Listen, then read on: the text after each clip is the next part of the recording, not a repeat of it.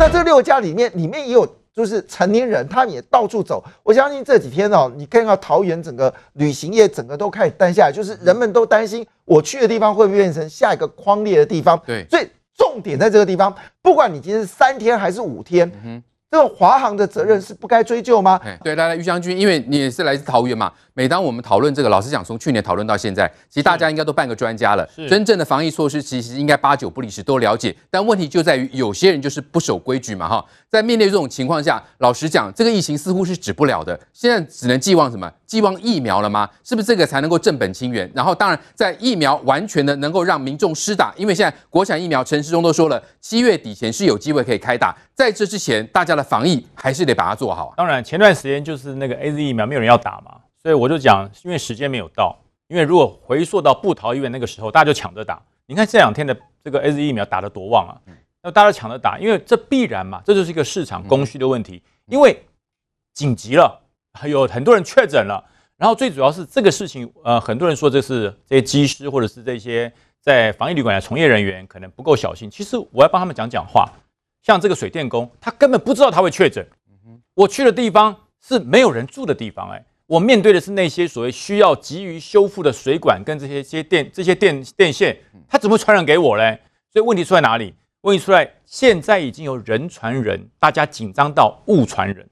就是我今天摸了电梯，我今天摸了桌子，我今天摸了门的手把，可是前一个是谁摸的？你不知道，你不知道，我再去摸了，回来摸摸鼻子，摸摸眼睛，我就确诊。它残留在那个环境。是的，所以说现在真的，诺夫特让人家担心的一点就是说，当时它变成防疫医院的时候，我是桃园人，我都不知道，我不知道那是一间防疫的旅馆。我也不知道那是一个隔离检疫的一个，我不知道，完全不晓得。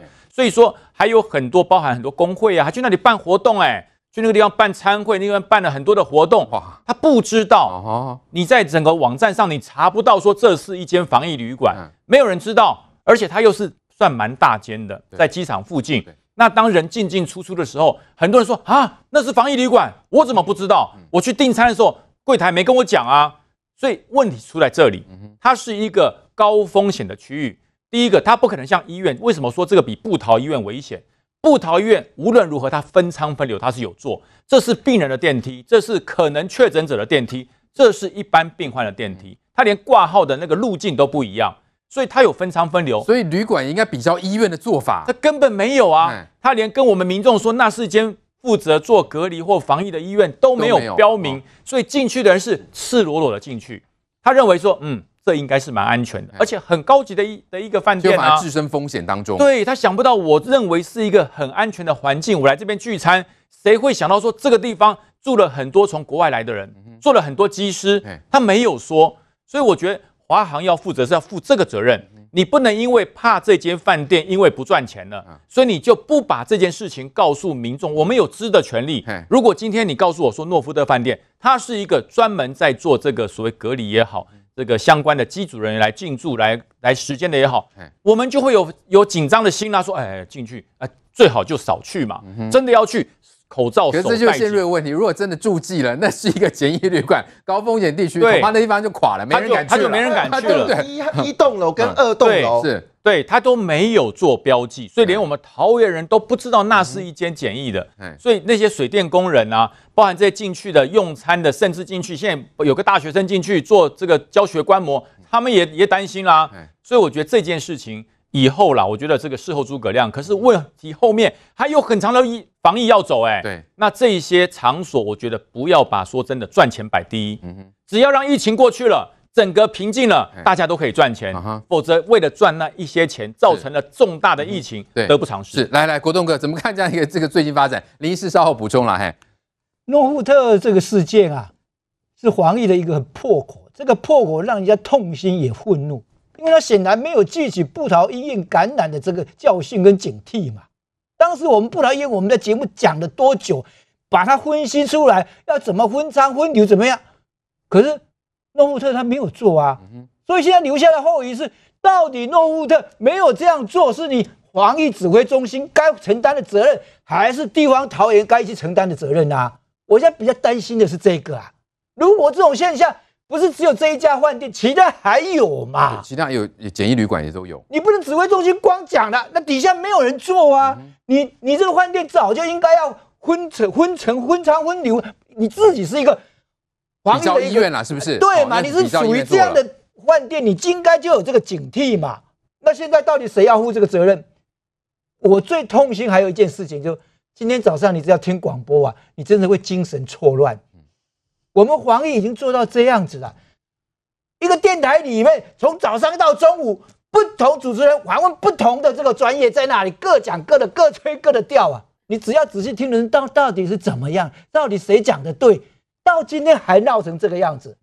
我如果是陈时中部长，我早就叫他闭嘴听我的，有事我负责，我辞职下台。现在不是哎、欸，前卫生组长也出来打比赛。 医生市长也跳出来，也讲了半天，到底要听谁的、啊？我们对疫情在他们上面再怎么讲，我相信90%人听不懂的，民众会错乱哈。哦，什么英国病毒、病株什么的，讲了一大堆。我们是讲说到底怎么一回事？昨天一天，多少人不敢去做北捷？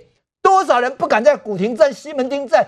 多少人不敢坐公车到三重？甚至永和，昨天朋友从永和讲，我们永和为什么这么倒霉？民众关心是这个嘛？对，所以我在这里再要求指挥中心，你不要再客气了，这个斩钉截铁嘛，该谁负责，该什么该谴责，该骂他们就骂他们，不要都很客气啊，好像大家都可以来讨论说，疫情只有这么一件事情，没有什么可以坐下来讨论不了。你要评论可以，不对你就要公开大骂他，不能再客气这样子对待嘛。民众第一，安全第一嘛。对，搞到今天为止，3天假期就为了这个。 事件，然后现在今天冒出来这个外包商啊，水电工啊，他整个屋在装修哎，3楼、5楼、6楼，这个水电工每楼都跑过哎。那现在问题后面还有没有？所以陈忠部长讲说还没有到社区感染，很多人都害怕。那不到社区感染，这些人爬爬照说，大家是怎么面对、怎么应付呢？来，林医师来了。我觉得台湾还是有一个好处的地方，就是说我们的民众哈。 对于勤洗手、戴口罩还蛮遵守的，这一点呢，让我们的社区感染即使有，也是比较温和，没有那么严重，不像国外一下子爆发那个群聚感染。但是我也要考虑到一个，就是说，我觉得风险，我刚刚提到这个注记的风险的问题，风险越高的一定要注记，风险低的当然不用注记。Lotte 这个是。 防疫旅馆每天进出的都是一级控管对象。对，这个水电工为什么会染疫？大家都以为说我要面对一个病人，我才会被他传染吗？不是哎。当有一个病人到处走，凡走过的必留下痕迹，他就到处把病毒散布在环境里面。这个水电工他去的地方虽然没人，但是他在弄的时候啊，流汗的手摸又擦一下啊，对，进去了，非常有可能。 这就是一种接触传染了。这个接触传染不是有人在你才会传染，我们病毒是看不到、听不到、闻不到、摸不到的东西啊，所以你就是这样，你没有随便卫生习惯不好，随便去摸，你就会被它传染到了。接下来我还觉得说，注记我为什么一直在强调注记呢？我们大家都知道嘛，道德没有错。如果大家都有很高的道德标准，那我们都不用去注记，不用去做什么。为什么要法律？ 就是因为道德不足以约换所有的人，所以才要法律嘛。为什么要注记？就是因为很多人不会去老实讲说他有接触史料的。你想想看，如果你把说那些旅客入境的旅客，你都不要给他出去，你看有几个人会告诉你说我刚刚从哪个地方回来，他都不讲，因为他一讲他人家也会对他另眼看待。我们不是现在讲说注记会被他另眼看待吗？那如果他今天讲出来，你会不会对他另眼看待？一样会对他另眼看待。这个就是为什么要注记，因为。 你因为有这个道德不足，所以才要有些规定嘛，啊，所以我是觉得还是高风险的，还是应该要注意一下，这是保护你、保护我、保护大家，让这个疫情不要快速的一个扩散。哦，我觉得还是要考虑注意的一个，就像防疫旅馆刚开始，你看最初那个柯文哲市长说要把某一个旅馆的1层楼当做防疫旅馆，被骂了半死，说怎么可以一个防疫旅馆只有1层做，那其他的层怎么办？ 没有分仓分流，没有这个概念啊。对，所以我觉得还是要考虑这个滚动式的调整，我们不要苛责谁。但是当发生问题的时候，要有一个滚动式的调整去修正这个原先的政策的不足。好，再来关心中国及印度的疫情发展。那中国呢？那最近他们有一个5天的五一长假哦，结果各地涌现大批的人潮，民众各个万头钻动，塞爆车站入口。中国五一长假才刚开始，连接中国南北的重要干线京广铁路1号一度严重瘫痪，眼见人潮快冲破护栏，车站人员赶紧制止。受到当地强风影响，京广铁路1号早上断电，造成大批列车误点。北京西站入口全都是人，根本进不去。高铁断电啊，2、3小时了，我天哪，人山人海。列车误点，民众进不去，搭不上车，只能滞留在车站干等。大骂五一假期竟然成了北京西站半日游。我后悔了，我不想出来玩了，我想回家。由于中国年初春节加强防疫，呼吁民众就地过年，如今防疫松绑，全国民众趁五一长假返乡，大举报复性出游，却也引发群聚隐忧。哦，的确哦，中国的五一长假看到这个爆满的人潮，景点都是人头哦，所以中国的疫情结束了吗？哎，正好这样子的情况之下，难道他们不担心吗？还是说因为经济太差了，所以必须活络经济，做出这样的一种这种措施吗？其实中国疫情一直是个谜啦，就是它到底疫苗行不行也是个谜，疫情到底怎么样也是个谜，然后到底多少重症、轻症甚至死亡人数也都是一个谜啦。只是说我现在想不到，就是说中国在自己这个状况时候呢，还到处去点火。什么叫点火呢？比如说他们的官媒嘛，特别 po 了一张推特嘛，去笑人家印度，对不对？一边说啊，中国的点火 vs 印度的点火，中国点火呢是火箭发射啊，印度点火什么烧尸体。我坦白说，有没有一点基本的人性啊？对，坦白说我讲了，我们过去在谈疫情的时候，我们会质疑中国隐瞒疫情。并不来自于我们笑中国人得病活该哦，我们在谈的是你必须把疫情完整的公开，就像他隐瞒嘛。对，我们就像我们刚刚讲，我们把每一个案例都能查的都查出来，对，足迹都尽可能公开，是要保护谁？保护人民，让人民知道说啊，这个人有确诊，他有去过哪些地方，你有去过要小心。可中国把一切都隐瞒出来的时候，我们去抨击的原因是一个，你会让中国人真的活得非常非常不值得。我连我周遭到底有没有确诊，多少人确诊，我所在城市到底严不严重都不知道。我甚至连我打这针疫苗打下去副作用是什么，都是个问号。这会让中国人活得不值得啦。第二件事情是，我们站在世界地球村的角度，如果今天全球的疫情要降温，甚至要不见，中国也要一起不见。否则，当大家疫情都结束了，大家都打完疫苗，或者说看起来6成、7成群体免疫了，可是呢，你如果中国内部还有破口啊，当他解封，中国做生意啊、留学啊，又传染给别人的时候，或是内部又有病毒变种的时候，这个时候又会造成全球第2次大流行嘛。所以，我们希望大家疫情尽可能透明，尽可能降低。对。同样道理，我们为什么要支援印度？很简单，当然了，我们台湾跟印度有共享相同的价值，在整个亚太也互相协防。对，可更大的关键也是在地球村的角度，印度疫情不冷却，全球疫情不会冷却啦。对，因为像这种 RNA 病毒哦，你不断的复制、不断的复制、不断的复制，结果就是突变。如果这个突变超过人类疫苗的防线的时候，那对人类来说都是非常非常痛苦的事情。对，所以我们尽可能医药过去，氧气筒过去，不管是基于人道，基于整个在印太之间的协防，又或是基于说我们在地球村都是讲，可中国说什么东西？我要支援你，讲完之后就说客机停飞，出一张嘴。说中国在这个世界上会被大家讨厌，不是没有原因的。对，他就是一直在做这种世界的 trouble maker 嘛。所以说，对于中国来说，他可以继续这样做，做下去，更多人讨厌你，对台湾来说更有帮助。是的确，因为这个全世界不管任何一个国家，只要疫情严重，对其他国家都会造成影响。那现在中国反而是落井下石嘛，看到印度这个疫情严重，竟然用这种梗图，可以说是毫无人性可言。来，明宇，现在印度的在这个疫情严重到什么程度？他们竟然是单日可以确诊破40万人哦！现在很多的台干要过去那边，真的是要高度的考虑哎。印度现在就是说，不只是日破40万人，他们全国已经有1900万人染疫哦，而且死亡人数高达21万哈。而且最严重的是说，外电曾经报道嘛，就每4分钟就有一人不幸的死亡哈。